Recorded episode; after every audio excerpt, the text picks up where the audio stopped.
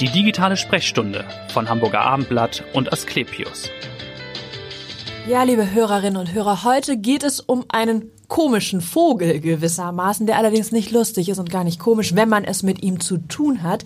Es geht nämlich um den grauen Star. Das ist eine Trübung der Augenlinse.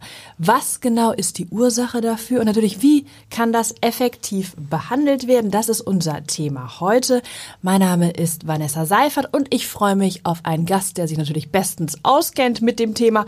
Professor Dr. Marc Schargus ist bei mir. Er ist Chefarzt der Abteilung für Augenheilkunde an der Asklepios Klinik Nord Heidberg. Herzlich willkommen. Ja, vielen Dank für die Einladung. Fangen wir ganz vorne an, Professor Schargus. Was genau ist der graue Star? Auch vielleicht in Abgrenzung zum grünen Star, der ja, glaube ich, deutlich gefährlicher ist noch. Ja, also der graue Star, erstmal der Begriff äh, müsste man auch mal erklären, der kommt eigentlich vom Starren wahrscheinlich. Hat nichts mit Vogel. Hat gar nichts Kunde mit dem zu Vogel tun. zu tun, genauso wenig wie der grüne Star. Aber beim Grauen ist es so, dass die Patienten früher, wenn sie eben eine sehr trübe Linse gehabt haben, ähm, ein, erstens mal sah das dann grau aus in der Pupille und dann haben die Patienten äh, nicht mehr Personen fixieren können und konnten also nicht mehr ihren Gesprächspartner zum Beispiel angucken und das kommt dann dem Gegenüber so vor, als wenn die Patienten starren.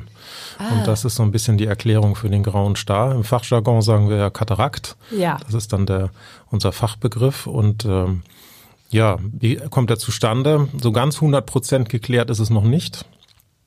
Ähm, 90 Prozent sind aber die oder betreffen die sogenannten Alters Star, also das ist die Trübung der Linse im Alter. Das heißt 60 plus oder wie definiert man ja, das? Genau. Ja, das, das geht so in dem, in dem Rahmen los und äh, es gibt aber auch angeborene Formen von grauen Star. Das sind dann die, wo man auch ziemlich schnell reagieren muss, damit die Kinder dann nicht an dem Auge zum Beispiel äh, blinden oder schwachsichtig werden.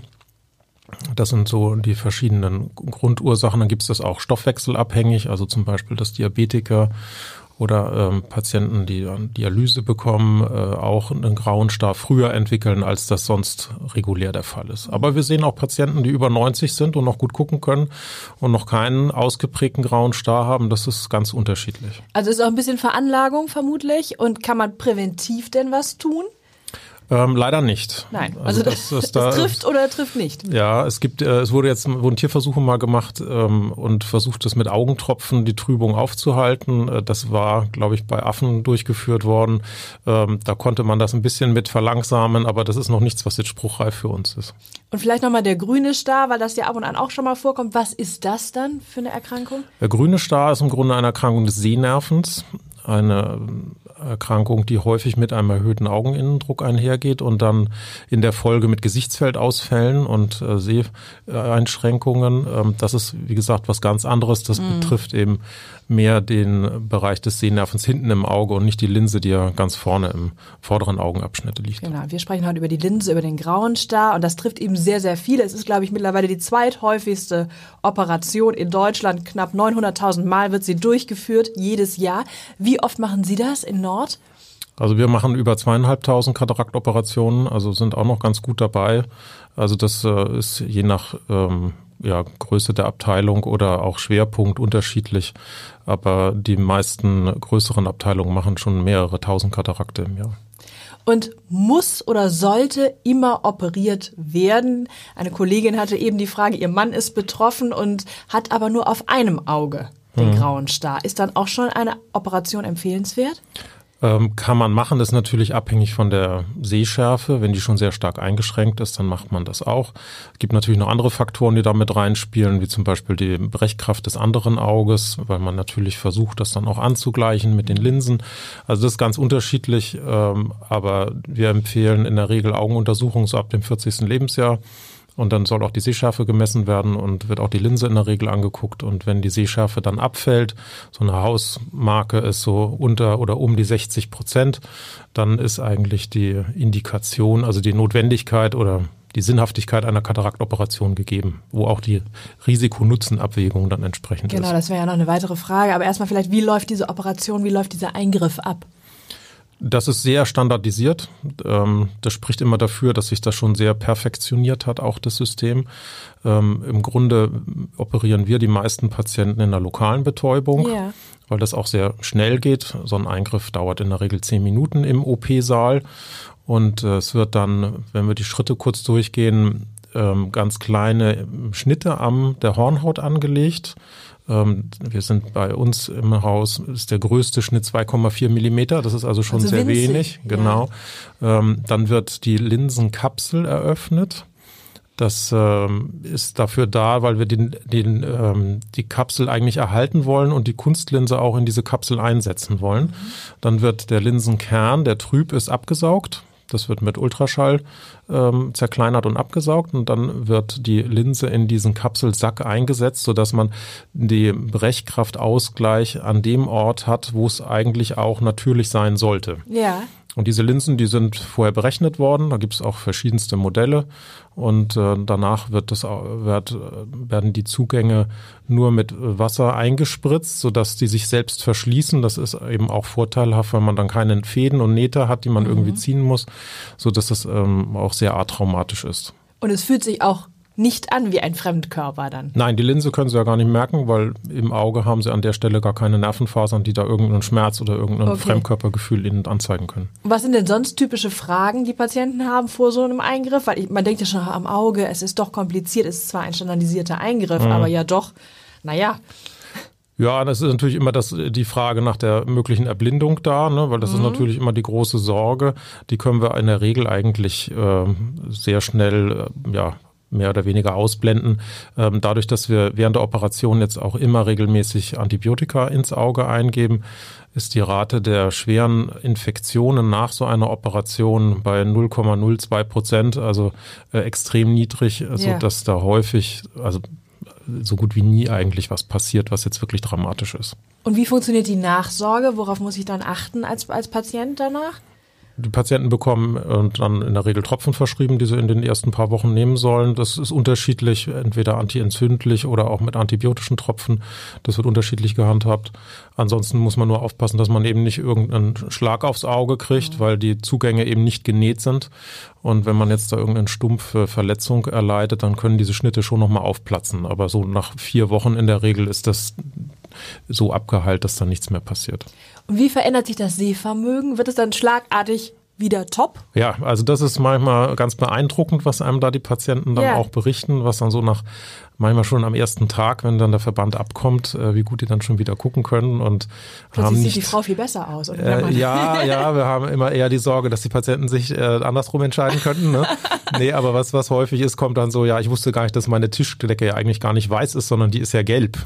So, äh, ja. weil eben diese gelbe Trübung der Linse das kaschiert und dadurch, dass man eben über die Jahre diese langsame Zunahme der Trübung hat, merken die Patienten das eigentlich gar nicht. Auch die Vorhänge oder so, also es gibt durchaus mal so eine eine oder andere Patientin, die dann sagt, sie hat jetzt erstmal alles gewaschen zu Hause.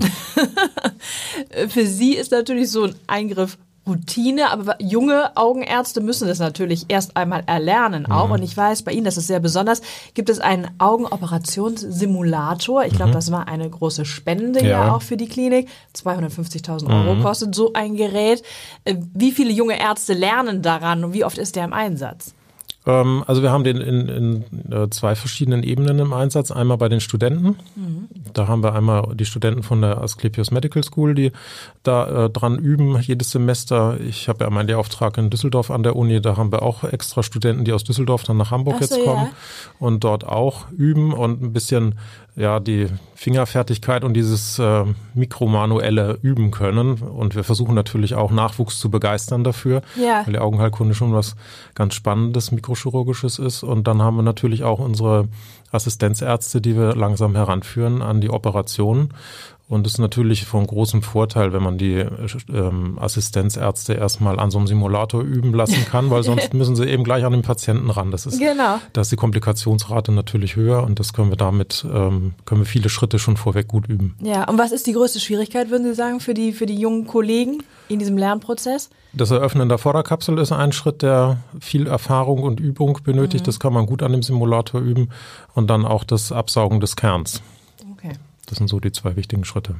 Jetzt haben Sie ja schon gesagt, für Sie ist es das faszinierendste Fach. Warum ist Augenheilkunde für Sie immer noch der, der beste Fachbereich? Ja, das Auge ist das Tor zur Welt, wie man so schön sagt. Ne? Und Hamburg, und natürlich ist das, das Tor auch, zur Welt. Klar. Ja. Ähm, und ähm, äh, das, der Seeeindruck ist eben die wichtigste, das wichtigste Sinnesorgan und die wichtigsten, der wichtigste Sinn überhaupt. Und ähm, das ist natürlich faszinierend, was man da alles mittlerweile auch operativ machen kann, ob das jetzt ähm, die Kataraktoperation ist oder auch Netzhautoperation, Glaukomoperation. Es ja. ist sehr, ähm, ja, das Mikrochirurgische ist auch sehr. Aber das braucht ja schon, man muss also schon sehr geschickt sein, ne? Für diese sehr, ja. sehr kleinen Schnitte. Ja, also man machen. braucht viel Übung. Man sollte auch relativ früh anfangen, das kommt auch noch mit dazu. Und es, ähm, ja, es gibt, äh, mach, ist einfach toll zu sehen, wenn man Leute wieder glücklich machen kann, die dann wieder ja. sehen können, wenn sie Netzhautablösung oder eine Katarakt äh, haben. Das ist, macht Spaß. Gibt es denn genug Nachwuchs für den Fachbereich? Da arbeiten wir dran. Ja. die Nachwuchsproblematik ist ja überall schwierig, aber wir haben bei uns im Haus keine Schwierigkeiten. Wir haben genügend Bewerber. Ja, das ist doch gut. Und jetzt vielleicht die letzte Frage zu Ihnen persönlich. Was tun Sie, wenn Sie nicht in der Klinik sind? Naja, ich habe zwei kleine Kinder, die, äh, die genügend Aufmerksamkeit benötigen. Insofern äh, absorbieren die mich größtenteils. Ja. ja. Und ansonsten genieße ich immer ganz gerne hier im Sommer mal den kurzen Weg. Wir sind ja in Nord, Richtung Ostsee und Nordsee. Solange man nicht durch den Elbtunnel muss, ist das ja alles ganz gut. Ja, das stimmt. Und da kommt man dann von Nord aus immer ganz gut in diese Richtung. Und äh, das, da ich aus dem süddeutschen Raum komme, genießen wir das jetzt, dass wir den Strand ein bisschen näher vor der Tür Nähe haben. zum Meer und freuen sich auf den Sommer bei dem trüben Wetter. Aktuell. Genau. es ist alles eingetrübt, auch wenn die Linsen in Ordnung sind, würde genau, ich sagen im Moment. Im Augenblick nicht besser, egal was man macht, ja. Vielen Dank für Ihren Besuch und danke, dass Sie so wunderbar aufgeklärt haben über den grauen Star, der ja doch viele betrifft. Aber wir haben gelernt, man kann sehr, sehr gut helfen und sehr effektiv in einem zehnminütigen Eingriff, der auch so gut wie keine Komplikationen nach sich zieht, im Idealfall. Also vielen Dank für Ihren Besuch und hören Sie gern wieder rein in die nächste digitale Sprechstunde. Dankeschön. Weitere Podcasts vom Hamburger Abendblatt finden Sie auf abendblatt.de slash podcast.